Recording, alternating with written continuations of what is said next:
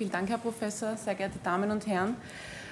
Ich habe jetzt eigentlich die Freude, über das Herzstück in der modernen Suchtbehandlung zu sprechen, nämlich darüber, wie vielfältige Möglichkeiten es gibt, einen suchtkranken Menschen heute zu behandeln.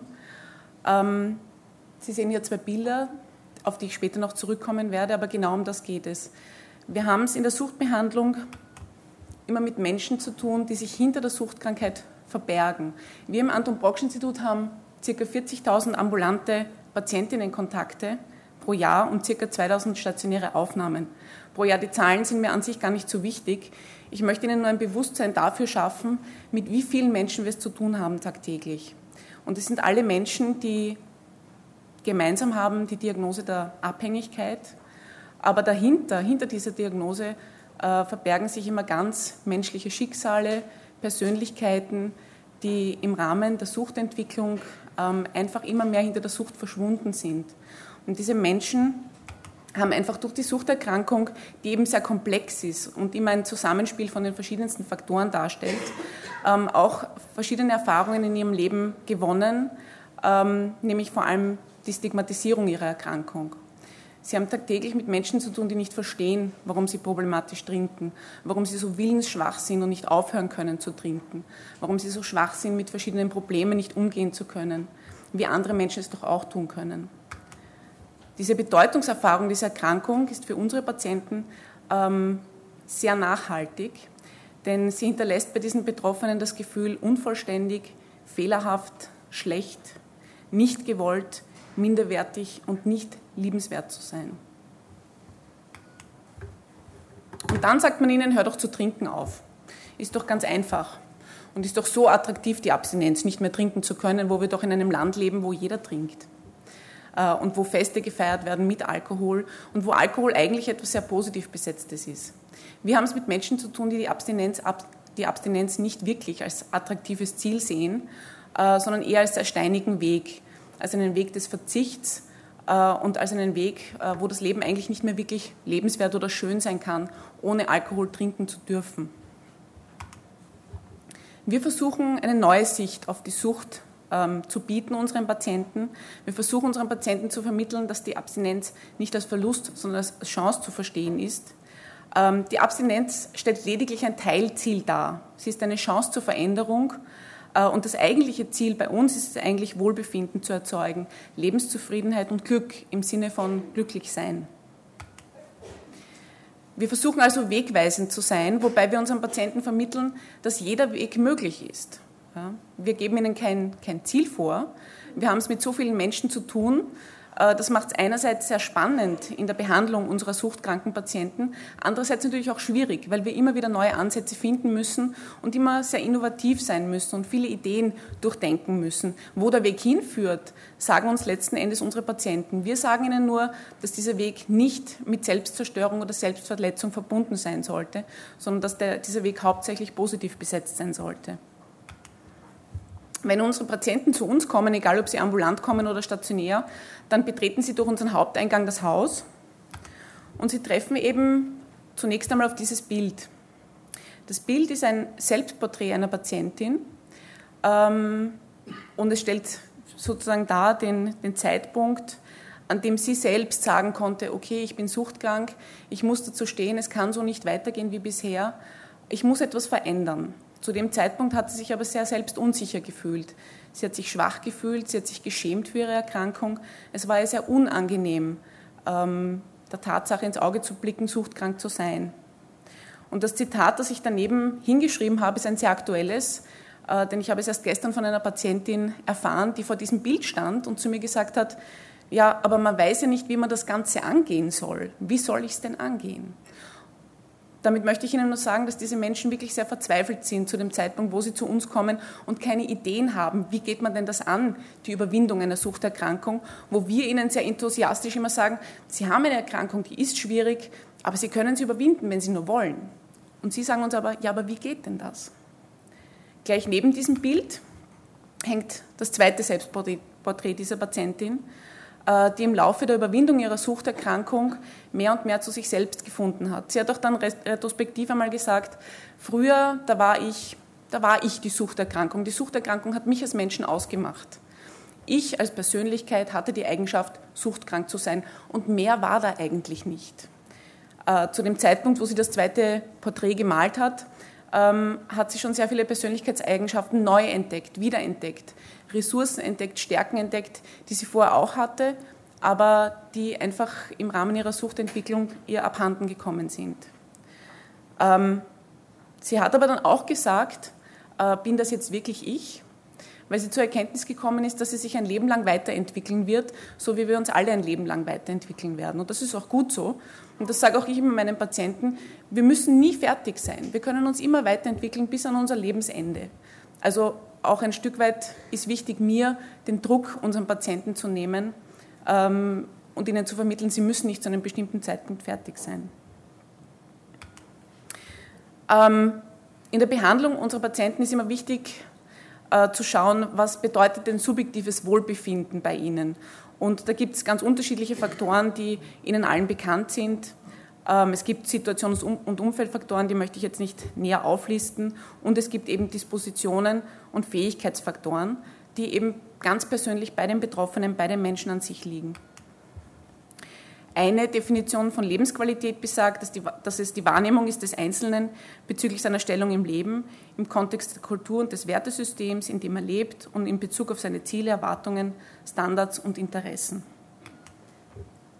Wir wissen, dass Alkoholabhängige eine sehr geringe Lebensqualität haben. Das ist diese unterste Linie. Und deswegen ist es auch immer so wichtig zu schauen, was sind es denn für, für Möglichkeiten, wieder glücklich zu werden oder wieder zufrieden zu werden.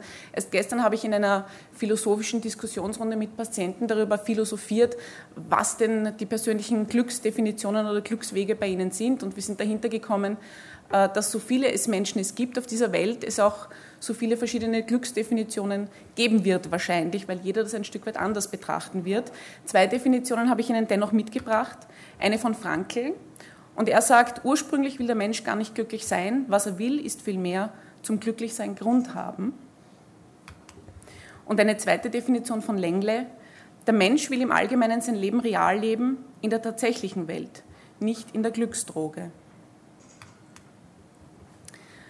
Ganz, ganz einfach erklärt, wenn, denn so versteht man es am schnellsten, gehen wir davon aus, dass es sich immer um ein Balance-Modell handelt.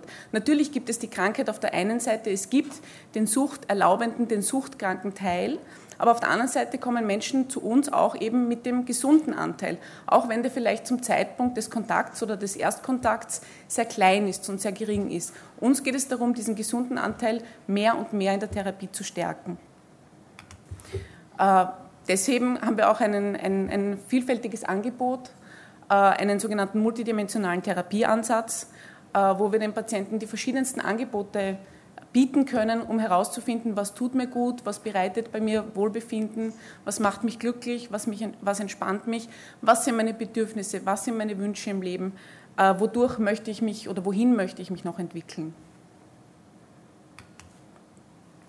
Letzten Endes geht es uns darum, durch, diese, durch diesen multidimensionalen Therapieansatz ähm, wieder die Balance zu bekommen zwischen der Krankheit und zwischen der Gesundheit. Und wir sagen auch unseren Patienten, die Suchtkrankheit können wir nur zum Stillstand bringen. Sie werden ein Leben lang suchtkrank bleiben, aber sie können diese Krankheit auch im Griff haben, wenn sie mehr und mehr herausfinden, was ihre Fähigkeiten, was ihre Fertigkeiten, was ihre Kompetenzen sind und wie es ihnen gelingt, ihr persönliches Leben so zu gestalten, dass es ihnen gut geht.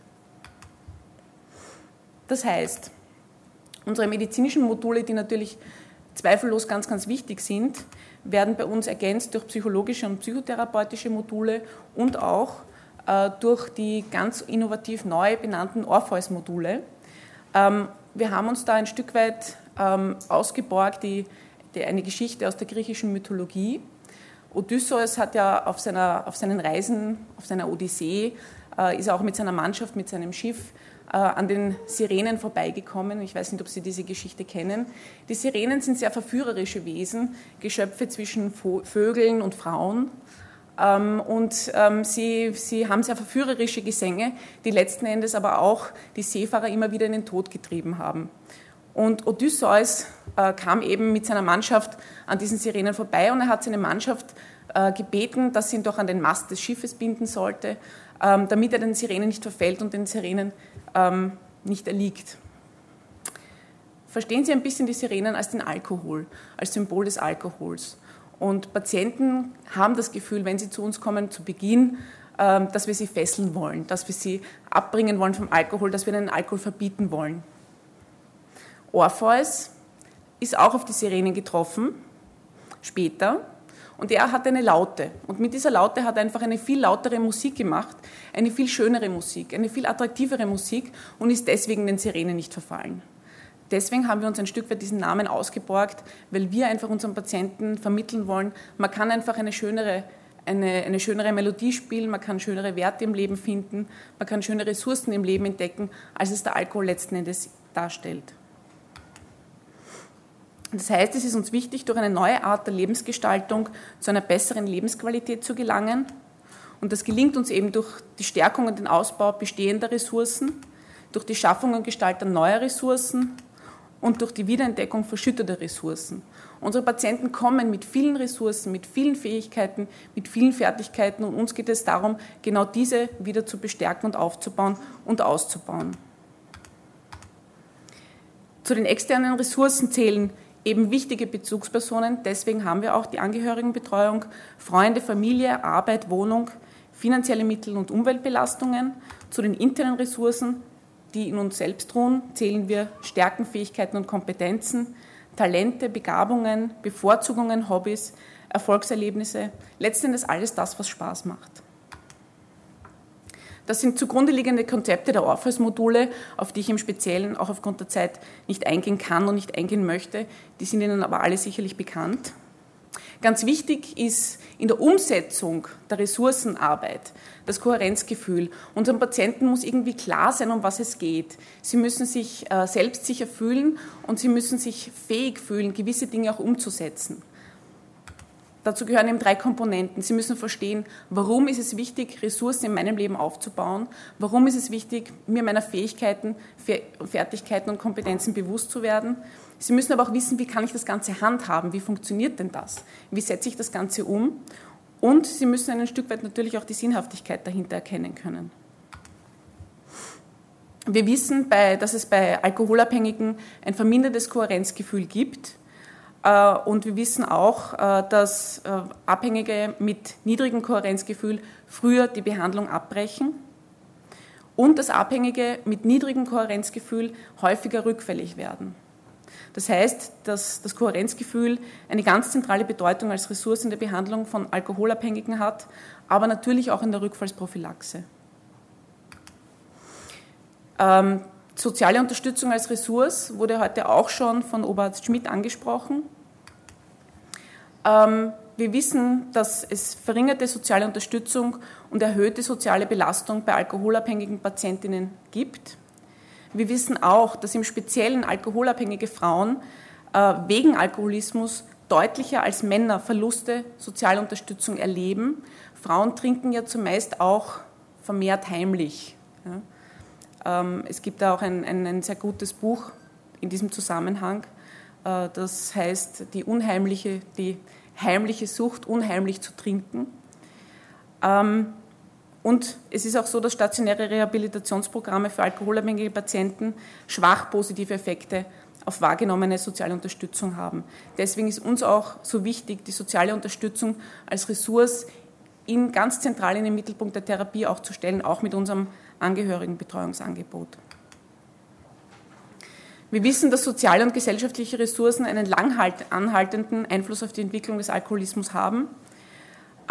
Es gibt ein größeres Ausmaß an sozialer Unterstützung zu Beginn der Behandlung, das dann mit geringerem Alkoholkonsum nach fünf bis sechs Jahren korreliert. Eine höhere Beziehungsqualität geht auch mit weniger Alkoholkonsum einher. Und es gibt den Zusammenhang zwischen Trinkverhalten und Variablen des Sozialkontaktes. Das heißt, auch hier wieder der Hinweis, soziale Unterstützung und gegenwärtige Beziehungen sind entscheidende Ressourcen im Hinblick auf den Therapieerfolg. Sie haben hier einige Fixpunkte unserer Orpheus-Module aufgelistet. Es ist dies zum Beispiel die Gartentherapie, es sind Kreativtherapien, Es, geht, es gibt auch ein, ein sogenanntes ähm, ja, einen, ein Programm zum Erwerb von Allround-Qualifikationen, Fähigkeiten und Fertigkeiten im Alltag. Wir haben ein Lernzentrum und wir beschäftigen uns auch sehr intensiv mit beruflicher Integration. Wir haben Körperwahrnehmung, wir haben Bewegungstherapie und Sportprogramme, äh, Qigong, Kultur- und Freizeitprogramme. Es gibt Genusstrainings und es gibt philosophische Aktivitäten. Ganz neu gibt es auch eine Kinotherapie und ähm, am neuesten oder unser jüngstes Kind sozusagen ist eine Musiktherapie, ein musiktherapeutisches Angebot, das gerade letzte Woche erst begonnen hat. Eingehen möchte ich jetzt kurz auf die Gartentherapie und später noch ein bisschen auf die Kreativtherapien. Äh, wer sich ansonsten noch interessiert, kann uns gerne mal besuchen kommen und unser Angebot vor Ort sich ansehen. In der Gartentherapie verstehen wir die Natur als Co-Therapeut. Es geht uns darum, dass Menschen die Beziehung zur Natur wiederentdecken. Es geht um, um uns um ein gesund Wachsen. Äh, wir wollen differenzierte Sinneswahrnehmungen wieder fördern, die Genussfähigkeit stimulieren, äh, die Natur aber auch als Erholungsraum wieder erlebbar machen. Und es geht prinzipiell um eine entspannende Wirkung des Aufenthalts in der Natur. Wir haben einen, einen riesigen Garten. Wir sind aber auch äh, im dreiundzwanzigsten Bezirk im Grüngürtel von Wien ähm, beheimatet. Und wir haben ein großes therapeutisches Angebot auch, äh, das unsere Patientinnen in die Natur führen kann und ihnen zeigen kann, wie wertvoll und wie, wie stärkend der Aufenthalt in der Natur wieder sein kann. Hier sehen Sie ein paar Impressionen aus der Gartentherapie. Ähm, und ich habe Ihnen auch Patientinnen-Zitate mitgebracht, äh, die im Rahmen der Gartengruppe äh, von Patientinnen geäußert wurden und gesammelt wurden. Ich habe eine Patientin betreut, die schweres selbstverletzendes Verhalten im Rahmen ihrer Abhängigkeit immer wieder auch gegen sich selbst gerichtet hat. Und sie hat sich wirklich immer mit sehr, sehr großen Messern in den Bauch gestochen. In der Arbeit in der Gartentherapie hat sie irgendwann einmal gesagt, lieber umstechen als Bauchstechen. Ein anderer Patient hat gesagt, Alkohol ist wie die Schnecken. Ich muss ständig darauf aufpassen, dass die Schädlinge den Salat nicht vernichten. Wieder eine andere Patientin hat gesagt, ich hoffe auch bald die Früchte meiner Arbeit in der Therapie ernten zu können. Die Gartenarbeit erdet mich. Ich bin mehr bei mir. Einen kleinen Einblick in die Kreativtherapien. Sie sehen hier äh, einige Kunstwerke, die von unserem Patienten gestaltet wurden. Es gibt hier eine Tonwerkstatt, es gibt Maltherapien, äh, es gibt die Möglichkeit mit Holz ähm, bestimmte Produkte zu erwerben. Uns geht es in der Kreativtherapie um das Wiederentdecken kreativer Anteile, um Selbstbestätigung und Erfolgserleben. Die, Patientin, die Patienten ähm, produzieren bei uns ja auch gewisse Gegenstände, äh, die sie mit nach Hause nehmen können, wo sie sich daran erinnern können, in ihren Aufenthalt, was ihnen als Ressource gut getan hat. Aber oft passiert es auch, dass sie diese Produkte ihren Angehörigen schenken und damit wieder es zu einer Stabilisierung in den sozialen Beziehungen kommt. In der Kreativtherapie geht es aber natürlich auch um den Zugang zu den eigenen Gefühlen anders zu bekommen und Kunst als Ausdrucksmöglichkeit zu erleben. Es gibt hier eben Mal- und Gestaltungstherapien, Kreativkurse, Kunstprojekte, Aktivgruppen. Ähm, zusammenfassend soll noch einmal festgehalten werden, dass den Ressourcen in der Therapie ebenso Raum gegeben werden muss wie den Defiziten. Es muss gleichzeitig an den umweltspezifischen als auch an den innerpsychischen Ressourcen gearbeitet werden, die jeder Patient, jeder Mensch zu uns mitbringt. Ähm, natürlich ist es auch wichtig, einer ressourcenorientierten Behandlung, ebenso wie bei krankheitswertigen Störungen, eine spezifische ressourcenorientierte Diagnostik äh, vorauszusetzen, aber natürlich das Ganze auch zu evaluieren, was wir auch in naher Zukunft tun werden. Und es ist wichtig, ähm, dass der Patient Experte seiner Probleme ist und dass wir ihn als Experten auch verstehen, und dass wir auch versuchen herauszufinden, was der Patient an sich selber glaubt von sich, was seine Ressourcen sind und was er, mit, was er mitbringt und was er als freudvoll und als gut erlebt. Letzten Endes verstehen wir die Orpheus-Module als eine Chance. Ja, Krise kommt ja auch aus dem Griechischen, Krisis, und heißt ja nichts anderes als Chance, Neubeginn. Und in dieser Krise und in jeder Krise liegt die Chance der Wiedergeburt, die Chance, sich selbst als Individuum neu zu erkennen und die Veränderung zu wählen, die uns zum Wachstum und zur Vervollständigung wieder verhilft. Vielen Dank für Ihre Aufmerksamkeit.